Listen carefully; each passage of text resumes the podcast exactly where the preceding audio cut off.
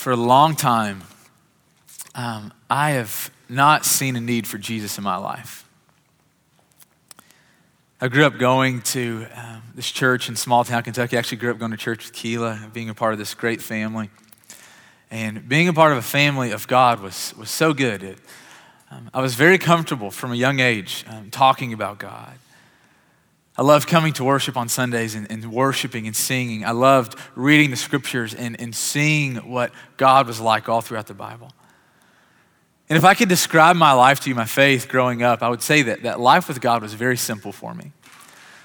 That I would come to worship on Sundays, and then for the rest of the week, I would try really hard to be pure, uh, to not be envious, um, to not be sexually immoral. I would try really hard to be faithful, to be kind, to be compassionate. And those things sound like good things, like coming to worship with the people of God's a great things. Abstaining and doing those things are good things. But the only problem for me is that I was missing the main component in the Christian faith Jesus Christ Himself. That if you looked at my life for a long time, for a lot of my upbringing, Christ was not present in my life. I saw that God was real early on. Like, I've just had these moments. I'm, I'm convinced that there is a God in heaven who loves us very much. And I knew that I wanted life with Him.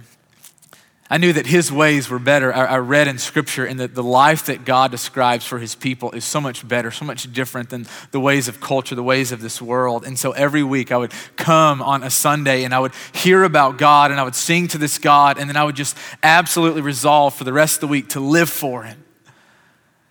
The problem is that Monday morning rolled around, and every Monday I would stumble. Do you guys connect with that? Like you, see God, you, you connect with God, He has your heart, like in a moment where Adam's leading us in worship, or you hear something, or you take the communion, or, or God just shows up, and there's something about when we just see God for who He is, that our hearts are just drawn to Him like a magnet, and we leave here and we go, This is gonna be the week that I'm not gonna mess around with my girlfriend. This is gonna be the week that I'm gonna be kind to my wife. This is gonna be the week that I share my faith with my coworkers, and yet what happens? It's like every week, the same story on replay. Ferris Bueller's, it's like the same thing over and over again. And I realized after this pattern in my life of, of trying really hard and letting God down over and over and over again, the realization that, that I was not living, that I was not doing, that I was not becoming what God wanted, it was just devastating. For a lot of my life, I have not been a Christian. I have not been someone who knows Christ. I've been a good church going boy who really tried hard to please God. And I think what I was realizing this week in Mark chapter 14, it's, it's in this space when we realize our failures. When we realize that, that we are not what we want to be, what, what God wants us to be, that's where Christ meets us. It's in that place where we, where we realize that, that we continue to fail, where Christ shows up, and Christ is so crucial. And what we do with Christ when we fail, what we do with Jesus Christ when we fail, is a very big deal. And over and over again, we're going to be brought to these like fork in the road moments that, that when we fail, we will either receive Christ and all that comes with Christ his mercy, his forgiveness, his compassion, his empowerment, or we'll keep living without him. Either in a religious way, trying to curry the favor of God by our own righteous living,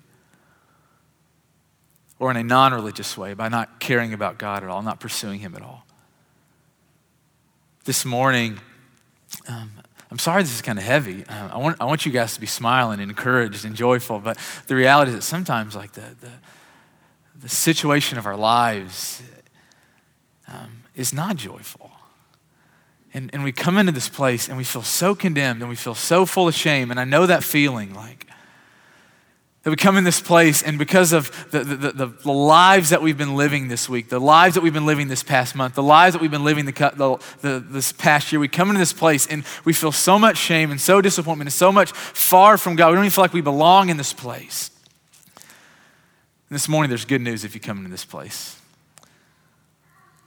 I love the story that we're going to be looking at this morning. We're going to be looking at two different men this guy named Judas and this guy named Peter.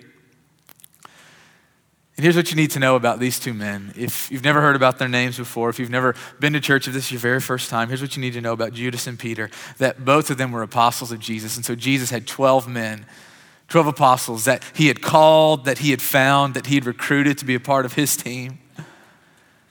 And Judas and Peter had been a part of this 12 that they had been with Jesus for three years, for about a thousand days, the entirety of his earthly ministry.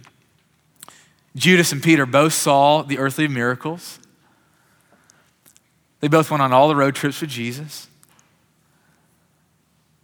And they both failed him miserably. And the only difference between the one who would become the poster child for grace, Peter, and the one who would become the poster child for all time of a life of guilt, Judas, is what they did with Jesus after they failed. When they were at the very bottom of their lives. I invite us to look with me in Mark chapter 14, starting in verse 43. It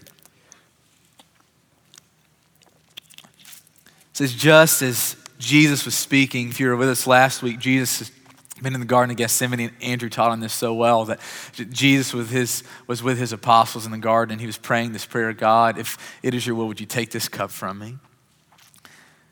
So here our story picks up. It says, Just as Jesus was speaking, Judas, one of the twelve, appeared. And with him was a crowd armed with swords and clubs, sent from the chief priests, the teachers of the law, and the elders.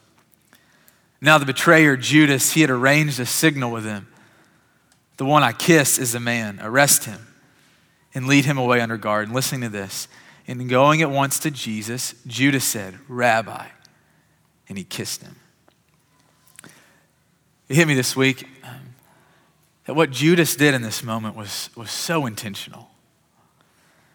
Like he didn't stumble into this moment. He had been planning and plotting and scheming. He met with the chief priest and the teachers of the law and the elders, this group of people who wanted nothing to do with Jesus and who had been working hard to find an opportunity to, to literally kill Jesus, to get rid of him. They were tired of, of what he was doing in, in, in their part of the country.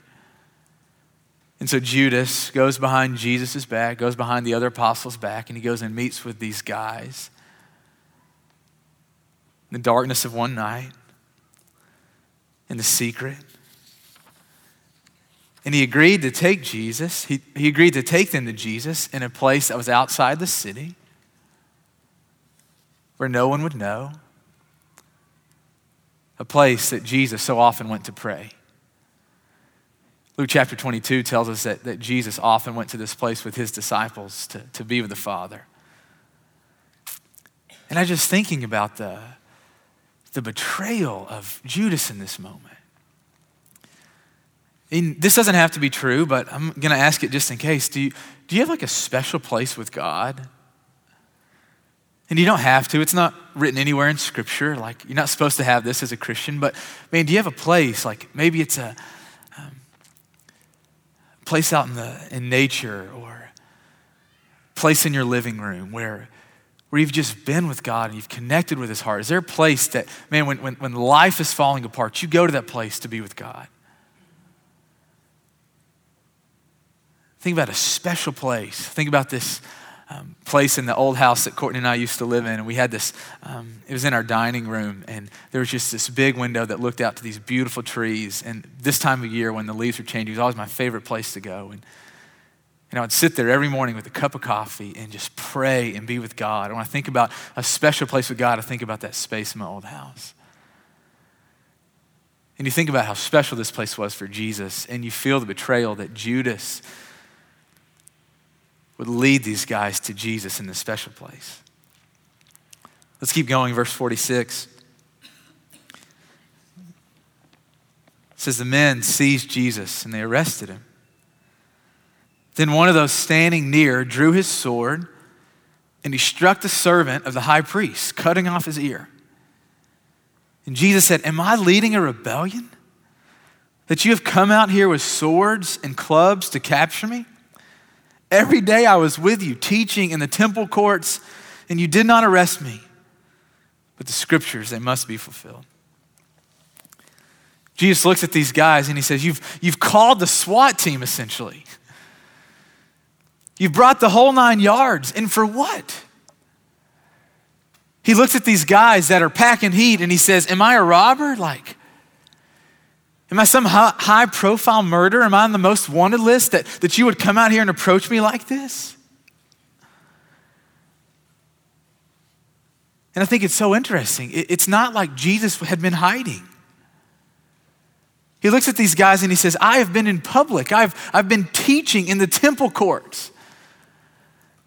I'm not leading some subversive underground pagan movement. No, I've been teaching in your churches every single day. And I think what Jesus is doing here is he's calling these guys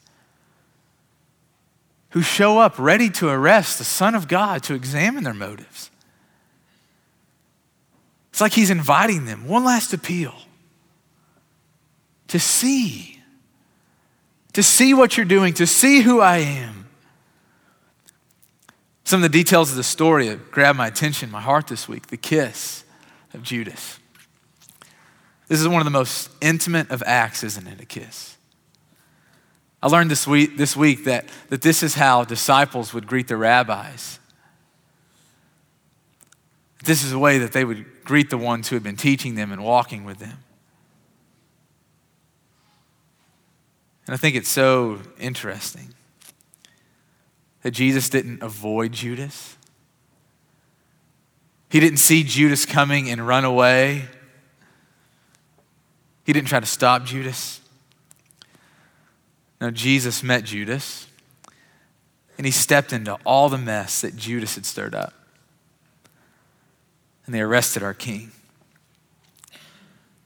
I thought it was strange that one of the apostles had a sword.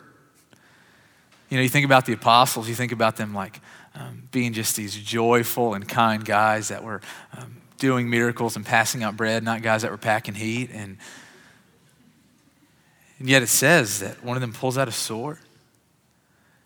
And most people think that uh, whoever it was that um, pulled out the sword, that they weren't aiming for the ear. They, they thought that they were aiming to kill them, and just a very bad aim, and so cut off his ear. And what hit me this week is that, that someone in the apostles was going to be resistant. That someone in this moment had the, the, the ability to see what was unfolding, that, that, that Jesus was going to be arrested, that Jesus was going to be taken off, and one of them was going to push back and fight, and one of them was going to not just sit back and let this happen to the one that, that they love so much. But notice that it wasn't Jesus. It wasn't Jesus who fought back. It wasn't Jesus who pulled out a sword. It wasn't Jesus who avoided Judas. Jesus stayed and he stepped into the mess that Judas had made for him. I love the end of verse 49 where Jesus says, The scriptures, they must be fulfilled. The scriptures must be fulfilled. This word fulfilled, it means to complete. He says the scriptures, they, they must be completed. And I was asking myself, what is he saying here? What was Jesus saying to these guys in this moment? I could be wrong here. I don't think he was talking about just one particular passage of Scripture. I think he was talking about all of it.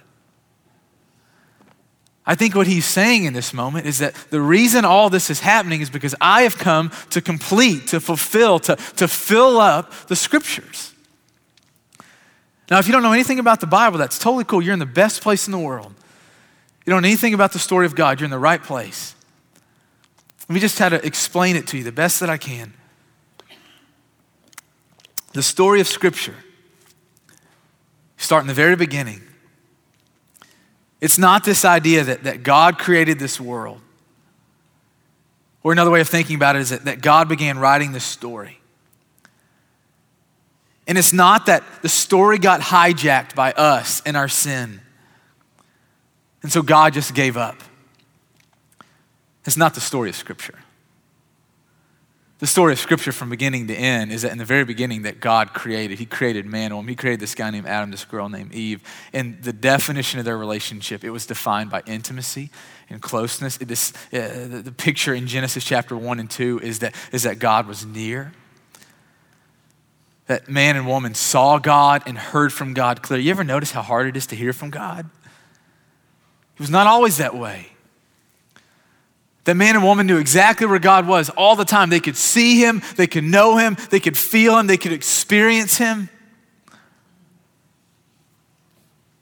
God created man and woman to participate with him, to take care of the garden, to name all the animals, to be in charge of every animal in the face of the planet. God created man and woman to enjoy God, to know God, to be known by God, to love God, to walk with God, to worship God, to be in the presence of God 24 7. And we messed it up. God gave us commands, and we decided that, that we knew the best way to live. And we sinned. And there was separation between us and God. See, when man and woman sinned against God, man and woman lost their holiness. They lost their righteousness. They lost their right standing, which allowed them to be in the presence of holy God. That's the way Scripture started.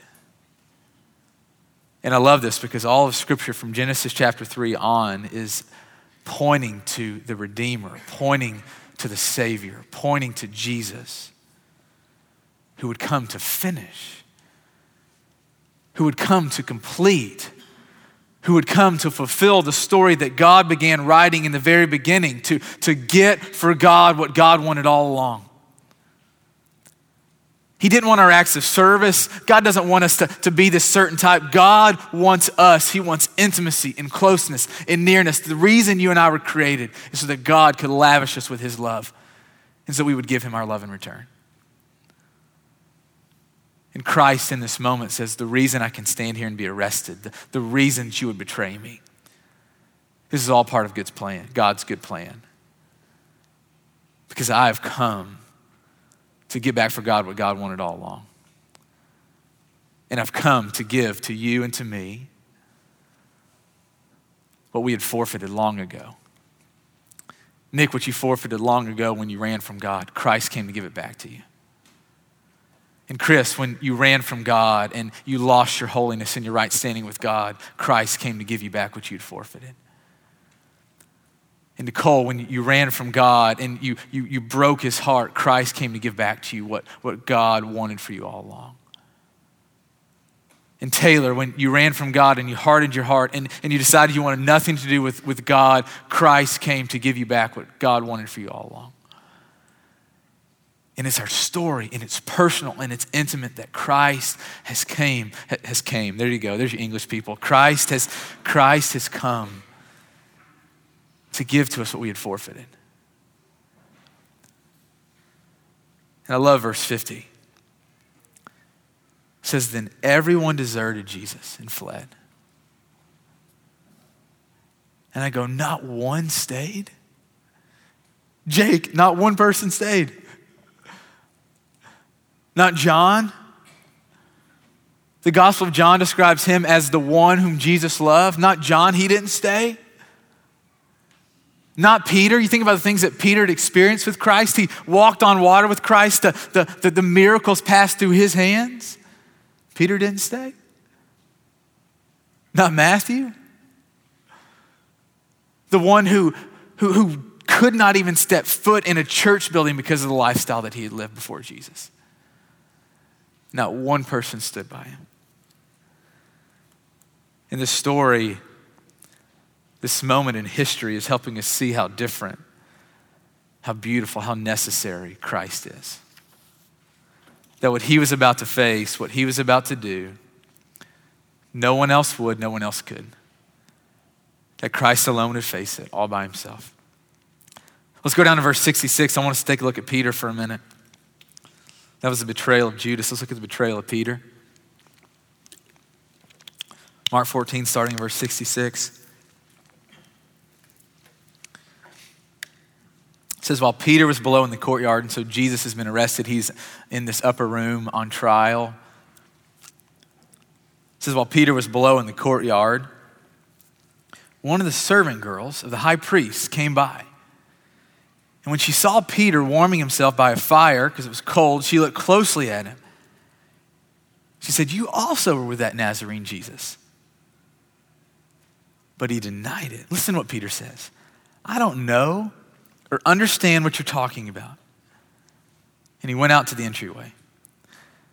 And when the servant girl saw him there, she again said to those standing around, This fellow, he is one of them. And again, Peter denied it. After a little while, those standing near said to Peter, Surely you are one of them, for you are a Galilean. And he began to call down curses. And he swore to them, I don't know this man you're talking about. And immediately the rooster crowed the second time. And Peter remembered the word that Jesus had just spoken to him a few hours earlier. Before the rooster crows twice, Peter, you will disown me three times. And Peter broke down and he wept. It's the word of God from Mark chapter 14. You go back and you read Mark chapter 14, verse 29, and it's this crazy moment where face to face with Jesus, Peter was so bold and so confident that he knew that he loved Jesus and he knew that he was loyal to Jesus. For those of you who, who follow Christ, man, have you ever had those moments where you're just locked into God, you're locked into worship, and it's in that moment where you go, God, I'll charge any hill. I'll do anything for you, God, no matter what comes my way. I'm not ever bending. I'm going to walk in obedience. You ever had one of those moments where you just see God and you go, God, I want you to have all of me? Yet so often, it's in the dark places where our loyalty is exposed. When no one is watching. You see, I'm convinced in the rest of the story, it wasn't that, that Peter didn't love Jesus, is that there was still something in him that was not fully ready to be identified with Jesus. He liked benefiting from Jesus. He, he liked walking with Jesus. He liked being seen with Jesus. But there was something about this moment where he realized that he was not yet fully ready to be associated with Jesus that there was a cost that Peter was not yet willing to pay. And I go, what was going on in this moment? Was it fear of dying? Did Peter think, man, if, if this little girl tells me that if she exposes me for who I am and if I own up to it, am I going to die just like Jesus? Or I wonder if it was fear of Jesus being a fraud. I wonder if there was some doubt in Peter's heart. You know, what kind of a Messiah would be arrested? What kind of a Messiah, what kind of a Savior wouldn't even put up a fight?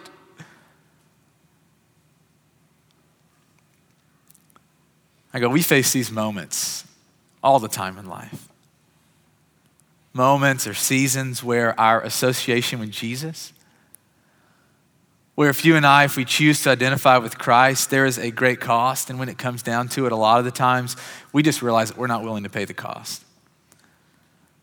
That we're not willing to be associated with Jesus. That though we might love him, life just has this way of bringing us into these moments where we realize that we're not fully ready to be identified with Jesus. So for some of us, it's our lifestyle, or our sexuality or our comfort or the plans that we have made for ourselves that we will face these moments in life where we realize that something is going to have to give should we choose to keep following Jesus. And a lot of times, it's not us that gives in. We choose instead to cut ties with Jesus. And every single one of us do this. We all do it. My goal this morning, though, is not to beat us up and to kick us because of what we've done. But I do think it's important for us to come to grips with this reality. The text tells us that when Peter realized that what he had done, the end of verse 72 says that he broke down and he wept. Have you ever been there? Have you ever had a time in your life where, where you hurt God and you knew it? and it just bothered you on a heart level?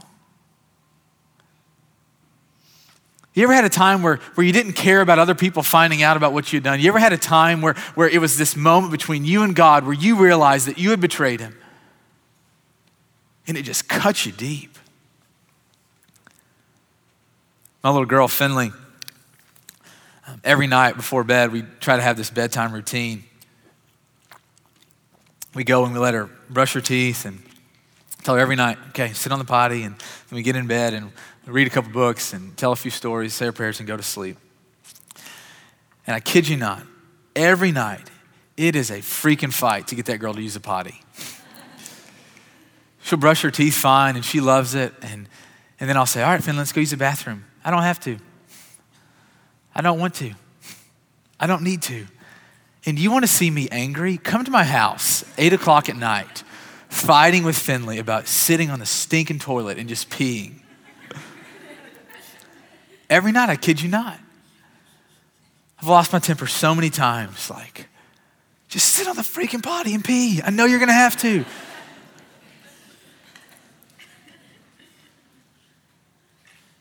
And it bothers me that, that she won't just listen to me, that she won't just do what I ask her to do. It's always a fight, it's always why. And I realize that that same stubborn, do what I want to do, throw a fit when I don't get what I want, resistant to authority attitude, that same attitude is in me. And Wednesday night, I was laying in bed. I woke up in the middle of the night, couldn't fall back asleep. I was laying in bed for two hours. Those are the worst, aren't they? And, and I just realized that this is true of me. You know, I've been wrestling this week with some things in Scripture. I've been reading and I've encountered some things that, just to be honest, I don't like. And so often when I read things in Scripture that God says that I don't like, I say, no thanks. Or I'm not going to submit myself to, to that part of teaching, or I'm going to go find something else that I like. And, and I just had one of these moments. I was laying in bed on Wednesday night, and my heart was breaking because I realized how good God has been to me. And yet, how often I still betray Him. Do you know that feeling, that pain? And I think it's so important that we see Jesus and we see Him clearly in this story. You see, Jesus knew both of these men, He knew exactly what they would do to Him. And I can only imagine the hurt in Jesus' heart, knowing that Judas, knowing that Peter, knowing that every disciple was going to, to, to, not stand by him, that he would face all of this alone. And I tell you, if, if I knew in my spirit that when we left today, that some of you guys were going to like make a move on my wife, if I knew in my spirit, Angie, that when we left here today, you were like just spreading gossip and lies about me, if I knew when we, when we left today that, that, that you were going to like purposefully try to hurt my kids, I promise you, if I knew that in my spirit, our interactions here on Sunday morning would be way different. And yet Christ just keeps letting these guys do to him as they please. He steps into the mess that Judas had made for him. He's on trial in this room with no one to defend him or speak for him. And Christ just takes it. All the betrayal, all the hurt, all the sin. And here's the difference. If you were to go and you were to read how Judas' story and Peter's story, Peter's story plays out, what you would see is that they take a drastically different approach. And it all had to do with what they did with Christ. And so you go, go and read this in Matthew chapter 27, verse 3. It says that when Judas realized that what he had done to Christ, when he realized what was about to happen to Christ, it says that he was filled with remorse. And it says that he tried to undo what he had done. And when he realized that he did not have the power or the authority to undo what he had done, when he realized that what he had done to Christ was now out of his control, Judas went and killed himself. It's one of the hardest and saddest stories in all Scripture. And Judas, for all time, has become known as the ultimate betrayer. And yet, Peter's story is so different. One of my favorite stories in all the Bibles in John chapter 21 where Peter and several other the apostles are in Galilee fishing, and we're not exactly sure what they're doing in Galilee, but we do know from Matthew or from Mark chapter 14, verse 28, that Jesus said, Once I'm crucified and once I rise from the dead, I'm gonna go ahead of you into Galilee, and you'll see me there. And it seems that Peter and his friends, some of the apostles, are fishing in the middle of the Sea of Galilee. And it seems that even though Peter has sinned, he wants to believe that his sin, his betrayal, would not be the end of what he had with Christ. And so there's, there's this moment in John chapter 21 where they're fishing. They'd been fishing all night. And this person stands and he shows up on the shoreline and he, and he looks at Peter and the apostles who are in the boat and, and he says to them, Have you guys caught anything?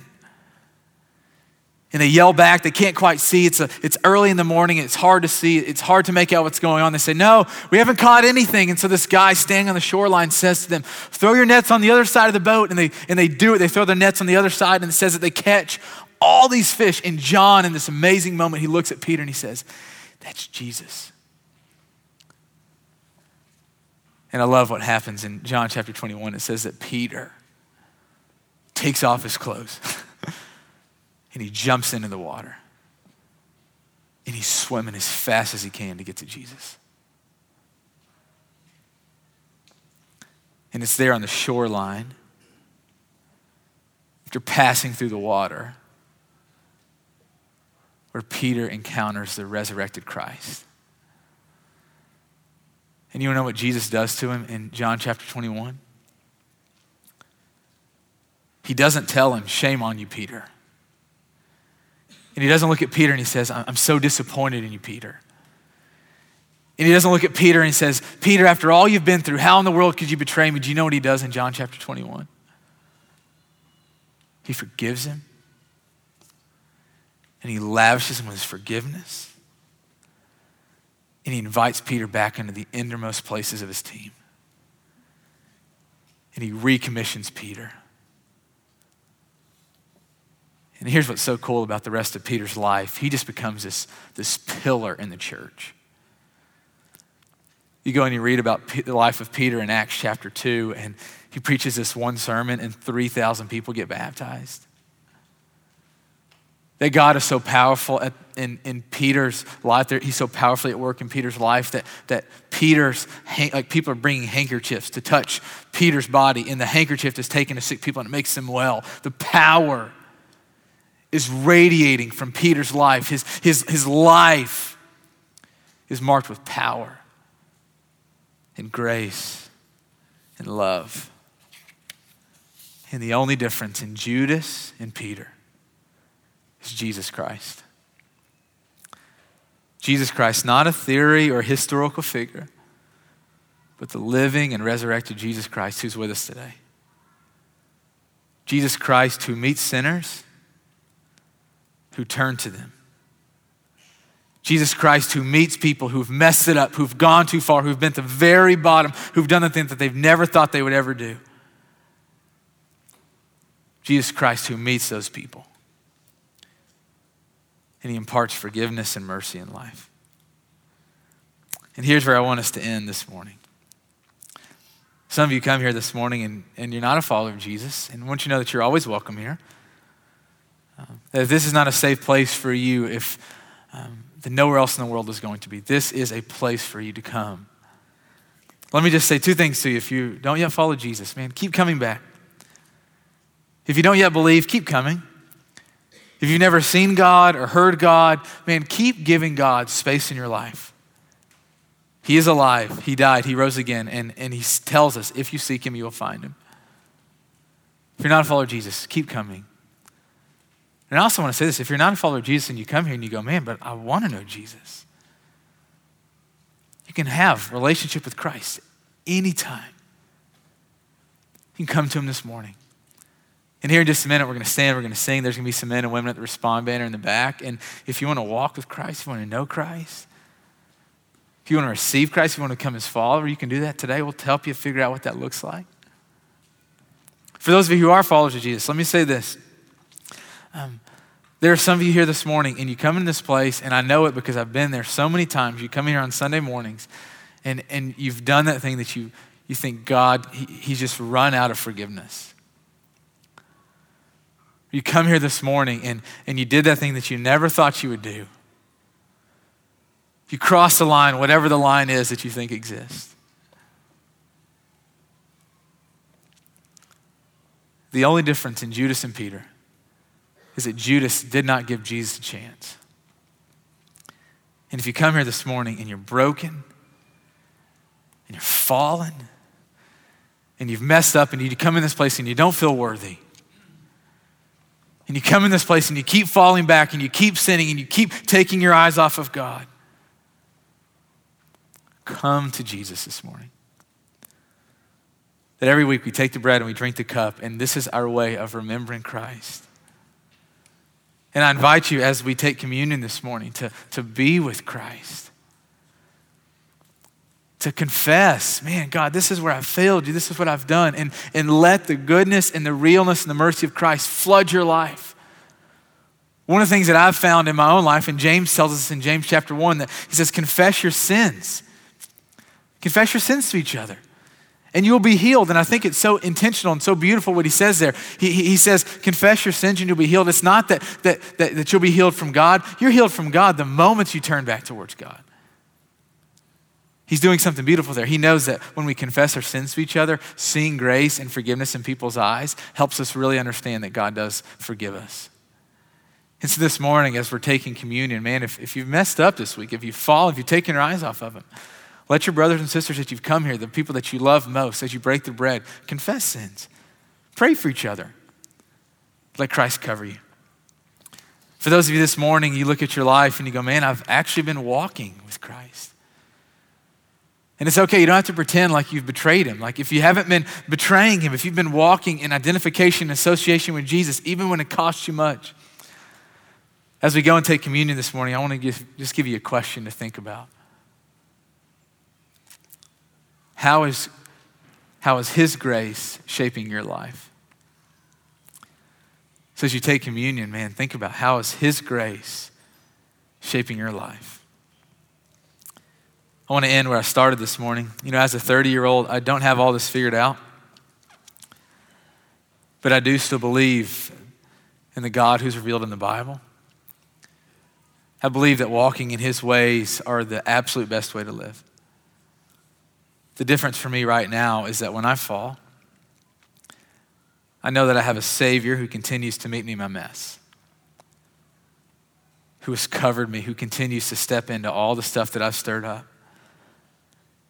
And instead of every week sitting in shame and disappointment and kicking myself, I'm learning to receive forgiveness and grace.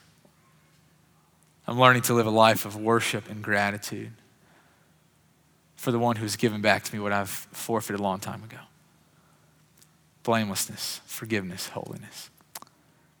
Let's pray.